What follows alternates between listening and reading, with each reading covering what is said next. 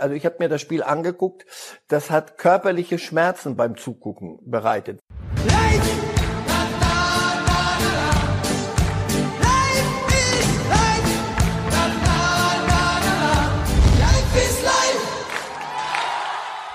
Hallo liebe Fußballfreunde, hier spricht Marcel Reif. Dreimal wöchentlich gibt es den Podcast Reif ist live. Heute diskutiere ich mit Kali Unterberg. Hören Sie doch mal rein. Reif ist live!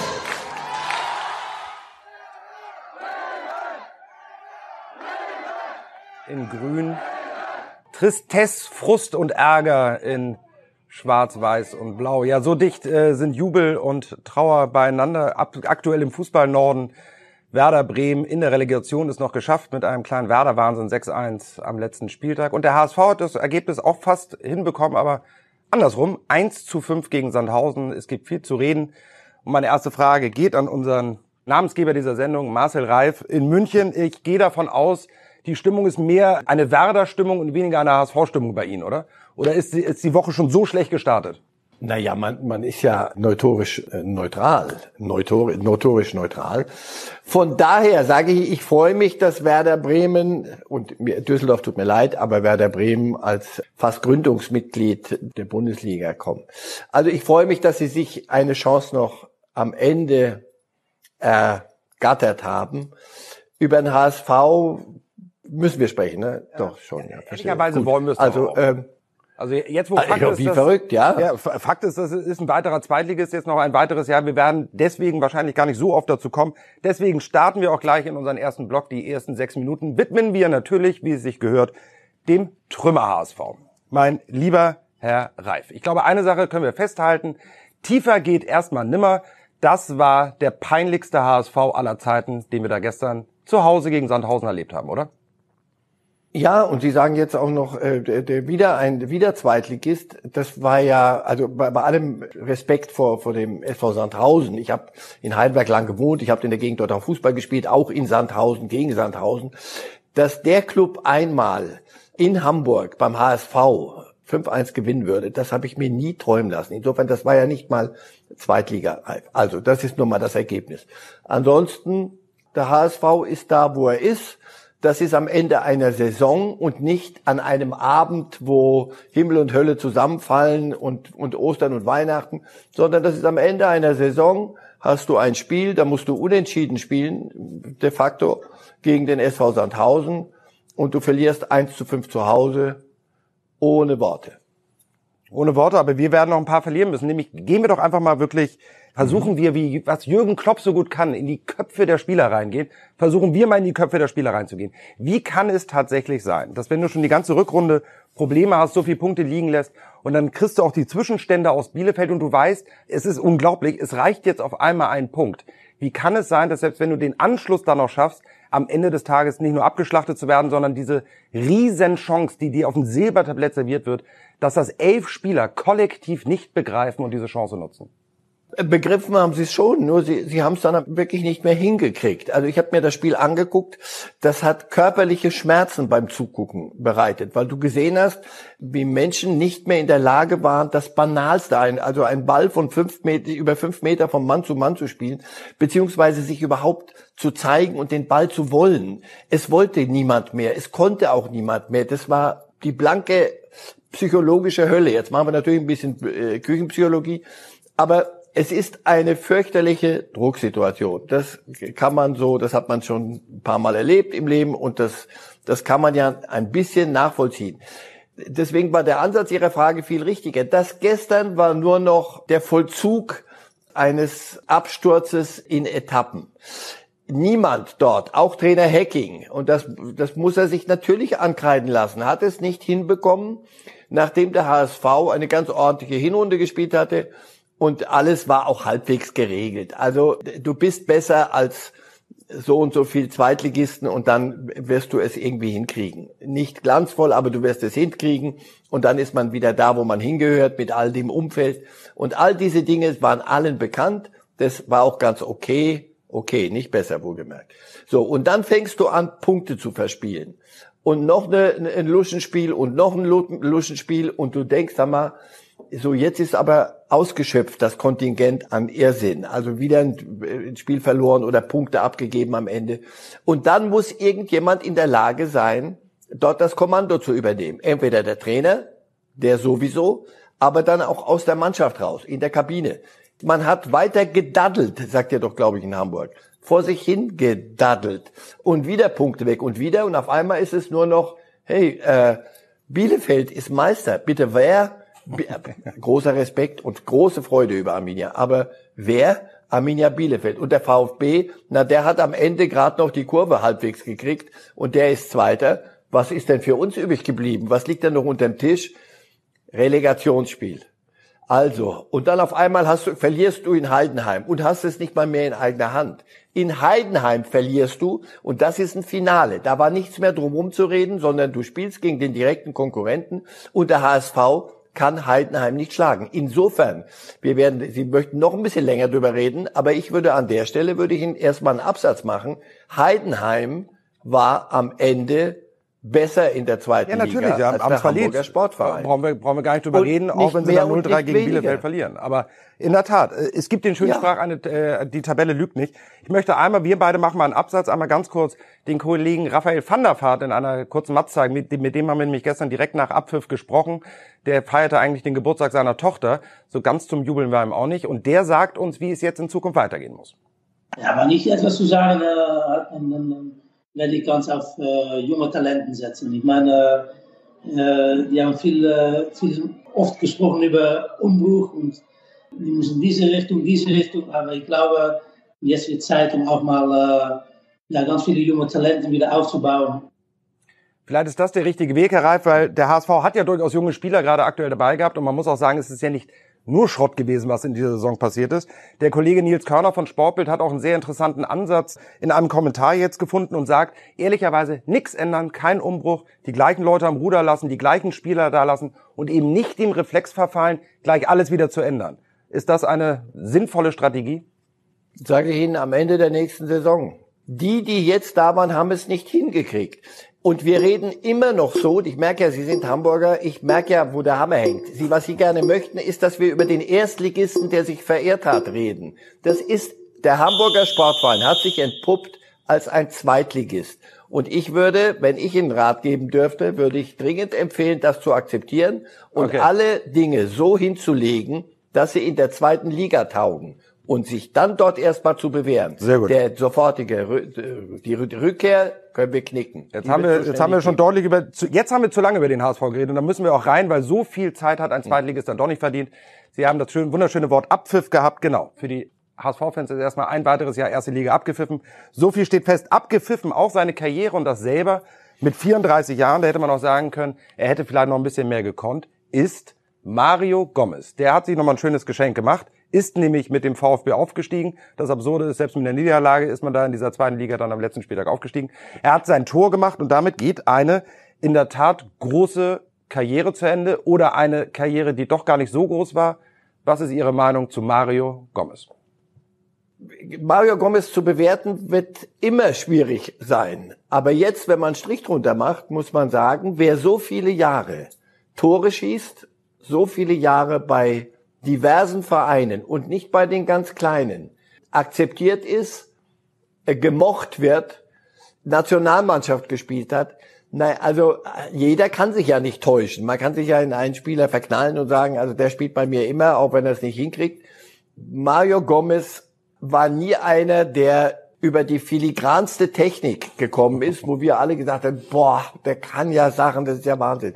Nein, das war immer sauber, ehrlich, mit vollem Körpereinsatz. Also wenn Sie sich das Tor von gestern nochmal angucken, das ist, das ist Gomez at his best am Ende nochmal. Ja, aber, aber Das- so muss ein Mittelstürmer so ja die. Hütten machen. Ne? Er ist ein Mittelstürmer und dann, wie du sie machst, ist eigentlich wurscht. Er konnte ja auch schöne machen, aber eigentlich musste er halt im, in der Box im Fünfer stehen und das Ding über die Linie drücken. Dafür wird ein Stürmer bezahlt. So ist es, aber dann ist die Zeit über seine Art Fußball Mittelstürmer zu spielen hinweggegangen ein bisschen. Und es wurden die Spielenden und die, die, die falschen Neuner und die Abkippe, der ganze Schmarren und den im Strafraum, ja, das geht nicht, dass einer nur da rumsteht, das ist lang vorbei, das ist nicht mehr äh, en vogue. Ich habe so den Eindruck ein bisschen, Und deswegen ist es ein bisschen schade für Mario Gomez, aber der hat, er hat völlig recht, er selber muss entscheiden und er spürt, ist dann noch mehr, noch ein Jährchen drin oder nicht, wenn er selber sagt, hör auf, VfB steigt erste Liga auf, ich bin kein Erstligaspieler mehr. Der Körper hat lang genug alles probiert, es reicht jetzt.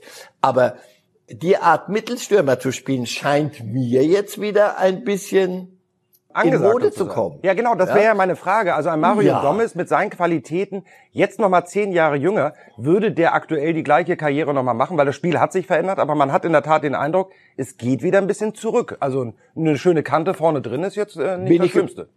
Ja, ich bin überzeugt davon, er würde diese Karriere machen, weil er eine bestimmte Einstellung zum Spiel hatte. Und auch wie er mit, mit seiner Karriere umgegangen ist, auch in der Außendarstellung, wie er Interviews gegeben hat. Der konnte schmallippig werden, wenn, wenn, mal, wenn er das Gefühl hatte, da fragt einer Unsinn oder will mich aufs Glatteis führen. Aber wenn, wenn man im normalen Umgang mitteleuropäische Kriterien anlegend, war das ein, ein intelligenter, ein wacher und ein sehr, sehr angenehmer Vertreter in der Branche. So habe ich ihn, ich habe nicht oft mit ihm gesprochen. Interviews haben dann die jüngeren Kollegen gemacht. Aber ich habe das ja gehört und beobachtet. Also ich mochte ihn immer und ich glaube, ich habe mir die Mühe gemacht, und das haben nicht alle, nochmal nicht von ihm zu verlangen Dinge, die er nicht im Spektrum hatte. Das war ein ehrlicher, sauberer Boxspieler, was immer das sein mag. Box, seit mir beim Boxen sagt meine Schwiegermutter, nein, das verstehst du nicht. Was wir meinen ist Strafraum. Ach so, dann sag's doch eben. Also das richtig. war ein Strafraum-Mittelstürmer. Und das war er richtig gut und das haben viele erkannt, manche nicht, die haben sich ein bisschen an ihm abgearbeitet. Er am Ende, er dreht, dreht ihnen keine lange Nase, aber am Ende sagt er, Kinder, ich bin mit mir im Reinen, für mich war das, war das prima. Ein, ein Satz eines Kollegen von uns beiden, ja, Mehmet Scholl, der ja jetzt bald bei Ja. Bild auch ist, ne, wie Sie, Herr Reif. Das berühmte Zitat, das, er hat sich wund gelegen, da hatte sich Scholli dann ja auch dann später noch für entschuldigt. Ähm, also ich glaube, das bleibt nicht hängen bei der Karriere von äh, Mario Gomez. Ich will einmal schnell äh, durchgehen. 230 Spiele VfB, 110 Tore. FC Bayern München, 174 Spiele, 113 Tore. Bei Besiktas auch noch 28 Tore in 41 Spielen. Also das ist schon eine Quote, da äh, kann man sich mit sehen lassen. Und ich persönlich muss auch sagen, ich finde es großartig, ein Spieler, der übrigens vor zwei Jahren seinen letzten Instagram-Post gemacht hat. Das heißt, diese äh, Modewelle ist auch an ihm vorübergegangen. Das spricht irgendwie auch für ihn. Und vor allem mit 34 zu sagen, das war es jetzt. Und eben nicht nochmal irgendwie nach Russland, nach China oder nach Amerika zu gehen, um nochmal Kohle einzukassieren, sondern dann zu gehen, wenn es ein schönes Ende ist. Ungewöhnlich in der heutigen Zeit, aber irgendwie was Schönes. Was mich zur letzten Frage bringt, wann sehen wir denn Mario Gomez wieder? Ist er für Sie eher der Trainertyp oder eher der Managertyp? Ah, ob er sich das Traineramt antut, weiß ich nicht, aber als Manager und als einer, der was gesehen hat in der Fußballwelt und diese Welt auch verstanden hat und vernünftig mit ihr umgegangen ist, würde ich ihn mir sehr gut vorstellen können, andersrum sogar, ich würde ihn mir wünschen. Typen wie ihn kann der Fußball sehr gut brauchen, auch nach der aktiven Karriere. Und das ist ein Übergang, Herr Ralf, Abpfiff für dieses Thema, das, als hätten wir es abgesprochen, wir haben es nicht. Ich hätte nämlich einen Verein, der einen guten Manager sehr gut gebrauchen kann und vielleicht auch einen Berufseinsteiger, der am Anfang noch nicht so viel Geld verdient. FC Schalke 04. Sportlich sicherlich die größte Enttäuschung in der vergangenen Rückrunde, aber die Probleme sind da vielfältig, vielfältig. Jetzt gibt es aber eine neue Sache, die man sich überlegt hat und über die werden wir jetzt etwas länger reden, nämlich die Gehaltsobergrenze. Schalke hat tatsächlich beschlossen, wohl für sich, keinen Spieler mehr als zweieinhalb Millionen zu zahlen. Jetzt kennen wir alle und auch unsere Zuschauer und Zuhörer, die kennen, äh, was heutzutage im Spitzenfußball bezahlt wird. Also Fakt ist ja, wenn das Schalke durchzieht, dann ist es klar, dass es aus Königsblau eindeutig nur noch Königsgrau werden kann. Die graue Maus der Bundesliga, damit hast du keine Ansprüche mehr ganz oben anzugreifen, oder? Naja, also Messi werden sie für das Geld nicht kriegen. Ja, für, eine- für eine Woche vielleicht. Für, für eine Woche Messi Kameraden. ausleihen. Könntest du mit 200 Millionen einigermaßen hinkriegen. Ja. Ich glaube 53 Millionen äh, So, Jahresgehalt. und ja, also deswegen, da sind wir doch noch ein Stückchen weg. Nein, im Ernst. Das ist ehrenwert. Ich erlaube mir ein bisschen die Augenbrauen hochzuziehen. Äh, In Schalke geht's ja ein bisschen rund gerade. Clemens Tönnies wird, wie ich finde, auf eine Art an den Pranger gestellt und angegriffen. Äh, Hoffentlich überlegen die sich, was sie da tun, denn äh, wer, wer soll ihnen helfen in der Not? Aber okay. Plus die, die sportliche Darbietung, das ist, das ist unterirdisch gewesen. Ein Trainer, der mit dieser Hypothek in die neue Saison geht, ein Kader, der in vielem nicht stimmt. Gut, oder eben nicht gut. Und jetzt kommen sie um die Ecke und sagen so, jetzt machen wir mal was ganz Vorbildliches. Bei uns wird nur noch 2,5 Millionen, nur noch. Es wird einem schlecht, wenn man es hört, aber ja, gut. Also es, wir machen es nur mit, mit einer Gehaltsobergrenze 2,5 Millionen. Wenn ihr das ernst meint und es durchhaltet am Ende, okay, dann reden wir irgendwann mal wieder drüber. Sollte das allerdings nur sein, um jetzt ein bisschen, wie soll ich sagen, ach komm, gut Wetter zu machen, wäre es mir ein bisschen sehr popelig. Aber ich, ich unterstelle es mal nicht. Also Sie wollen es so machen. Damit gibst du eine bestimmte Konkurrenz auf und sagst, das werden wir nicht zahlen. Wenn ihr das haben wollt, Jungs, müsst ihr da und dahin gehen. Das wird auch schwer sein, junge Spieler zu halten, denn natürlich kommt irgendjemand um die Ecke und sagt, drei Millionen, also das stemmen wir nun, nun spielend. Dann willst du konkurrenzfähig sein. Es klingt gut, im ersten Moment, weil wir alle sagen, es ist Irrsinn, was in der Branche gezahlt wird. Das ist, ihr seid alle verrückt geworden. Mhm. Bin ich dabei. Aber solange alle verrückt sind, bin ich vielleicht derjenige, der nicht alle Tassen im Schrank hat, wenn, wenn mich das stört. Aber es gibt genug Leute, die sagen, das unterschreibe ich sofort. So, wie ihr damit einen Kader hinkriegen wollt, ähm, der konkurrenzfähig ist gegen eine Konkurrenz, wohlgemerkt, wie gesagt, die das zahlt, eine interessanter Ansatz. Lobenswert aber ob das sportlich verhebt, wie wir in der Schweiz sagen, wage ich zu bezweifeln. Ja, die, die, die, die große Sache, die sich da bei mir stellt, ist ja, das eine ist ja etwas machen wollen und das andere ist etwas machen müssen. Also wenn der äh, FC Schalke jetzt darauf angewiesen sein sollte, tatsächlich kein Gehalt mehr über 200 Millionen zu zahlen, das ist ja ein Beleg dafür, wie unfassbar rabiat dreckig es diesem Verein gehen muss. Dem Verein geht es in vielerlei Hinsicht sehr, sehr schlecht. Das ist überhaupt keine Frage. Und sie möchten sich denjenigen vom Hals schaffen, offensichtlich, oder viele da, Clemens Tönnies, den sie, da werden so viele Dinge zusammengeworfen und, und mit einem Geifer, das finde ich schon weit über eine Grenze hinaus. Aber okay, den wollen sie sich vom Hals schaffen. Das ist aber der, der dort öfter mal die Lücken geschlossen hat. Es zeigt mir, dieser Club taumelt von einem Extrem ins andere.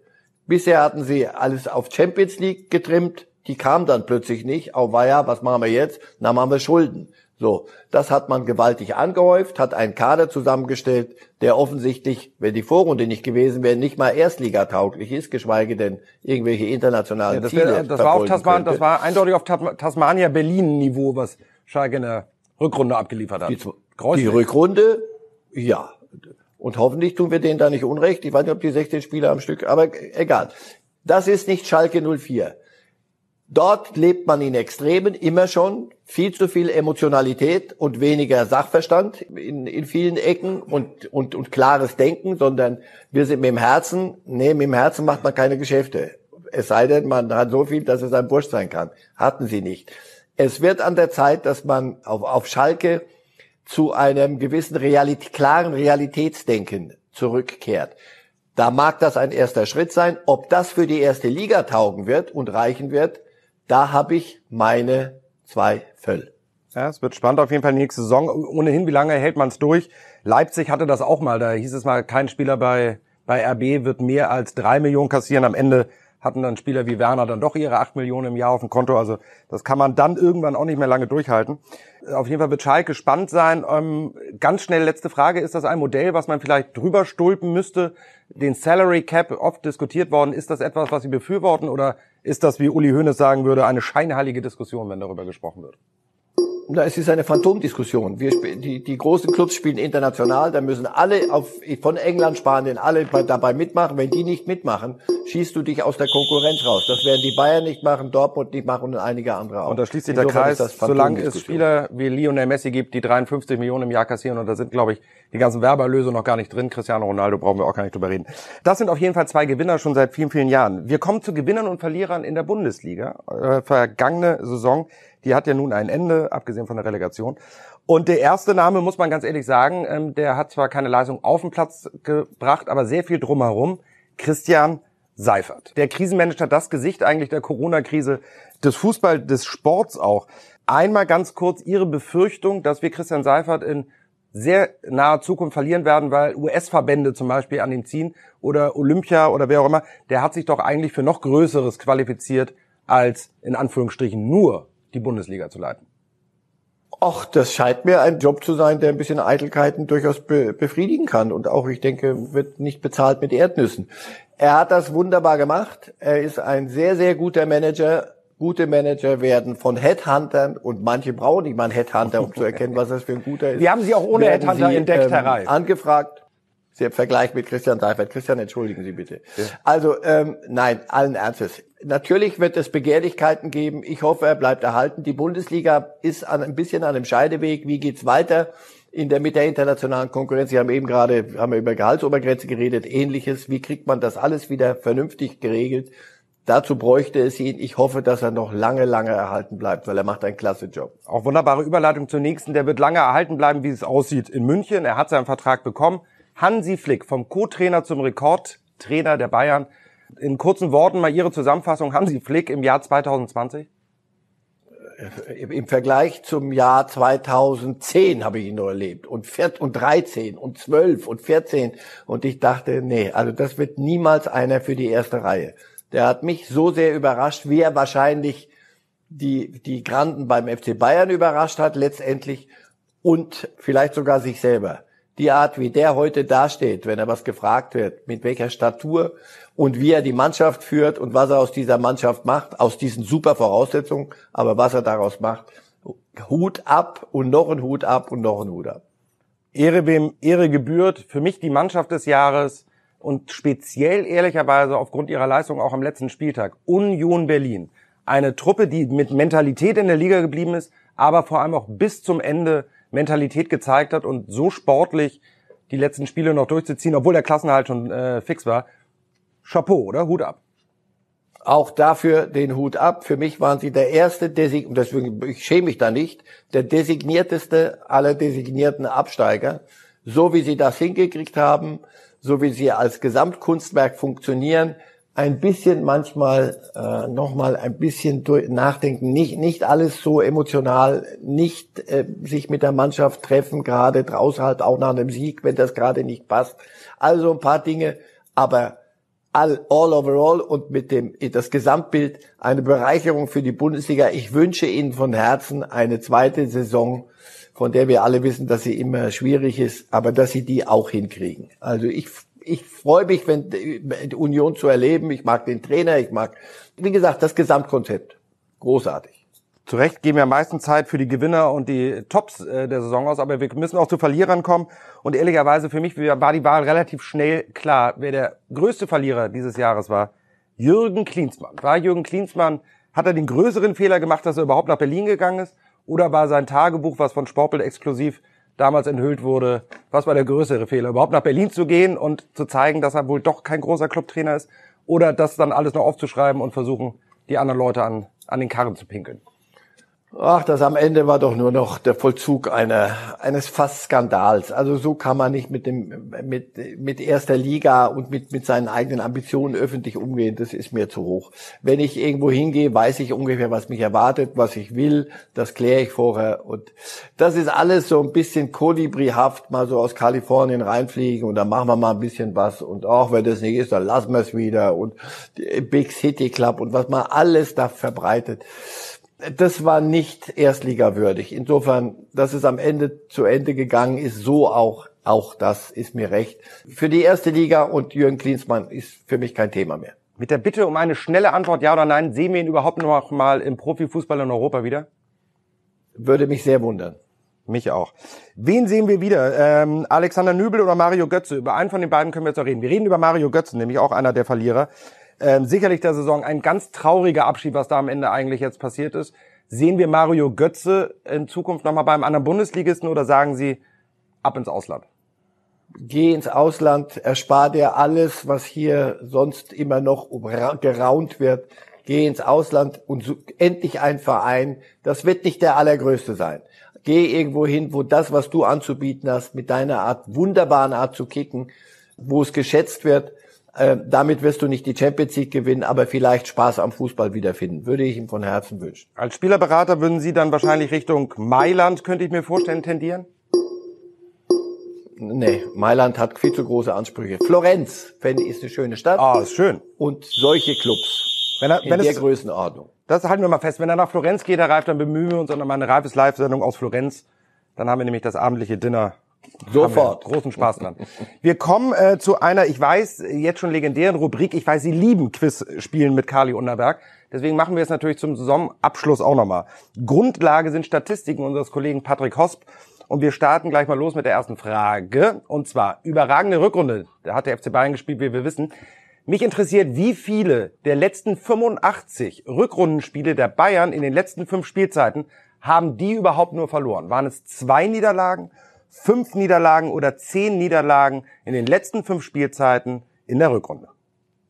Zehn. Ich sag zehn. Ah, ich wusste, irgendwann kriege ich sie. Es ist so herrlich. Nein, es waren nur fünf. Tatsächlich, aber muss man sich mal vorstellen. Fünf nur Niederlagen fünf. in den letzten fünf Jahren in der Rückrunde. Das heißt, ne, im Schnitt fünf durch fünf, ne? äh, eine Niederlage pro Rückrunde. Die letzte gab es tatsächlich im Februar 2019 in Leverkusen 1-3. Das ist die schnelle Überleitung zu DFB-Pokalfinale steht vor der Tür. Bayern gegen Leverkusen. Schnelle Antwort, wer gewinnt? Bayern. Okay. Zu stabil, zu fokussiert und wollen das ganz große Ding. Ja, alles andere hätte mich jetzt auch überrascht, aber vielleicht überraschen wir Sie mit der nächsten Frage, die ich möglicherweise genauso schlecht vorlesen kann. Und zwar, äh, welcher Torhüter der vier Champions League Teilnehmer bekam am meisten Torschüsse auf seinen Kasten in dieser Saison? War es A. Manuel Neuer, war es B. Peter Gulaschi, war es C. Roman Bürki vom BVB oder D. Jan Sommer? Jan Sommer. Das ist richtig. Weil sie das jetzt antizipiert haben, weil sie so viele Gladbach-Spiele gesehen haben und wussten, dass die in der Defensive gar nicht so stabil waren oder wie auch immer? Na, die sind schon stabil, aber die Tabelle lügt nicht. Und das geht so Platz Haben Sie es heute auch gesagt. Sehr gut. Aber man muss äh, ihm ja. sagen, äh, das ist schon bärenstark. Er hat 76 Prozent der Torschüsse abgewehrt. Im Vergleich mal dazu der Kollege Horn nur 57, Horn von Köln.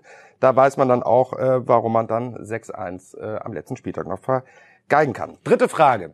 Ja, auch, auch deshalb weiß man's ja. Ja, unter anderem. Ähm, jetzt kommen wir zu den Stürmern. Die haben ja auch äh, dem Kollegen Horn einige eingeschenkt. Und zwar die Ballermänner der Liga. Robert Lewandowski und Erling Haaland, da sind wir uns einig, das sind die beiden großen Stürmer gewesen. Haaland ja nur eine Rückrunde gespielt. Und welcher dieser Torjäger brauchte am Ende weniger Minuten für ein Tor? War es Robert Lewandowski oder Erling Braut Haaland? Ist nicht so schwer, ist Haaland.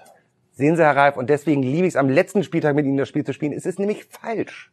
Nämlich am allerletzten Spieltag hat Lewandowski. Ehrlich? Ja. Ach, ist das herrlich. So ein schöner Tag heute für mich. Ähm, in der Statistik ist es nämlich so, dass Robert Lewandowski alle 81,2 Minuten ein Türchen erzielt hat in dieser Bundesliga-Saison. Und der Kollege Horland hat 88,8 Minuten gebraucht. Er hat nämlich am letzten Spieltag nicht getroffen, weil möglicherweise Dortmund da ein bisschen Fußballspiel eingestellt hat.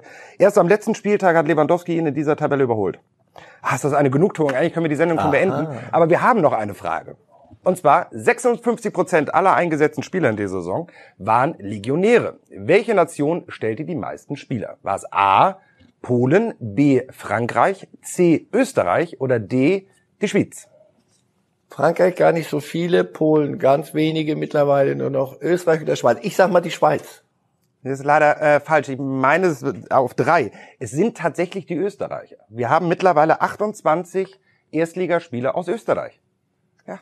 Da kann man sich fragen, warum Aha. dann die österreichische Liga international so schlecht ist, wenn natürlich die, obwohl das stimmt ja nicht. RB Salzburg ist ja zuletzt dann doch erfolgreich auch gewesen. Es sind 28 Kicker aus Österreich. Frankreich lagen sie nicht ganz richtig. 25 kommen aus Frankreich, immerhin. Und da will ich jetzt schnell mit Ihnen drüber reden, wenn man sich die Namen da anschaut. Mukiele, Upamecano, der, der junge Tyram, Nkuku, Pavard, Coman. Das ist schon extrem hohe Qualität mit extrem jungem Alter. Die Franzosen international, nächstes Jahr EM, die muss man noch die nächsten Jahre richtig auf dem Zettel haben, oder? Ja, weil es wächst immer wieder nach. Das heißt, es wird gut ausgebildet. Ihr Vereinsfußball macht, ja, darüber dürfen Sie sich ein paar Sorgen machen. Auch ähm, Thomas Tuchel war nicht, ist nicht so ganz begeistert. Aber seine Scheiks wollen lieber mit den Neymars an die Sache rangehen. Er äh, ist sehr, sehr enttäuscht, zum Beispiel, dass der Quasi zu, zu Bayern geht, weil er sagt, so ein Junger, der hätte bei mir große Chancen gehabt. Die glauben das nicht mehr offenbar, die Jungen, und gehen sehr schnell ins Ausland. Und der Rest der Liga hat ja nicht sowieso nicht viel zu, zu bestellen. Also das ist eine Entwicklung der Liga. Fußball, der Liga tut es dort nicht gut.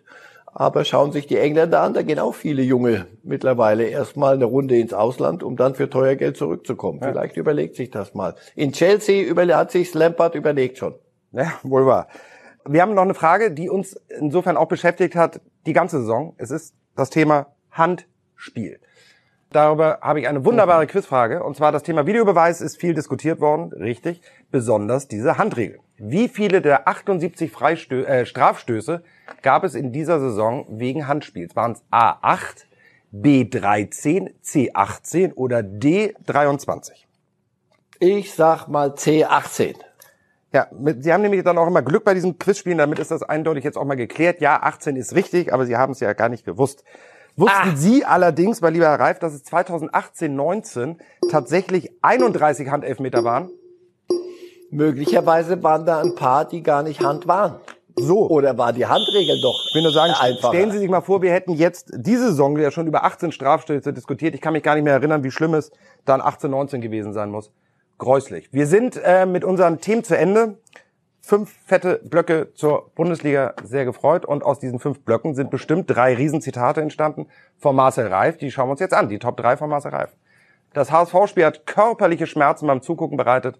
Das war der Vollzug eines Absturzes in Etappen. Und Mario Gomez ist ein intelligenter, wacher und sehr, sehr angenehmer Vertreter dieser Branche. Ich mochte ihn immer und Zusatz aus unserem Gespräch als Manager können Sie ihn sich sehr gut vorstellen, Herr Reif. Und Top 3 auf Schalke lebt man in Extremen. Viel zu viel Emotionalität und viel zu wenig Sachverstand. Das würde ich sagen, sitzt und saß, so wie immer. Ich bedanke mich sehr, Herr Reif, dass Sie heute wieder dabei waren. Kommende Woche Freitag ist ähm, das nächste Reifes Live. Vielen lieben Dank fürs Zuschauen. Auf Wiederschauen. Live!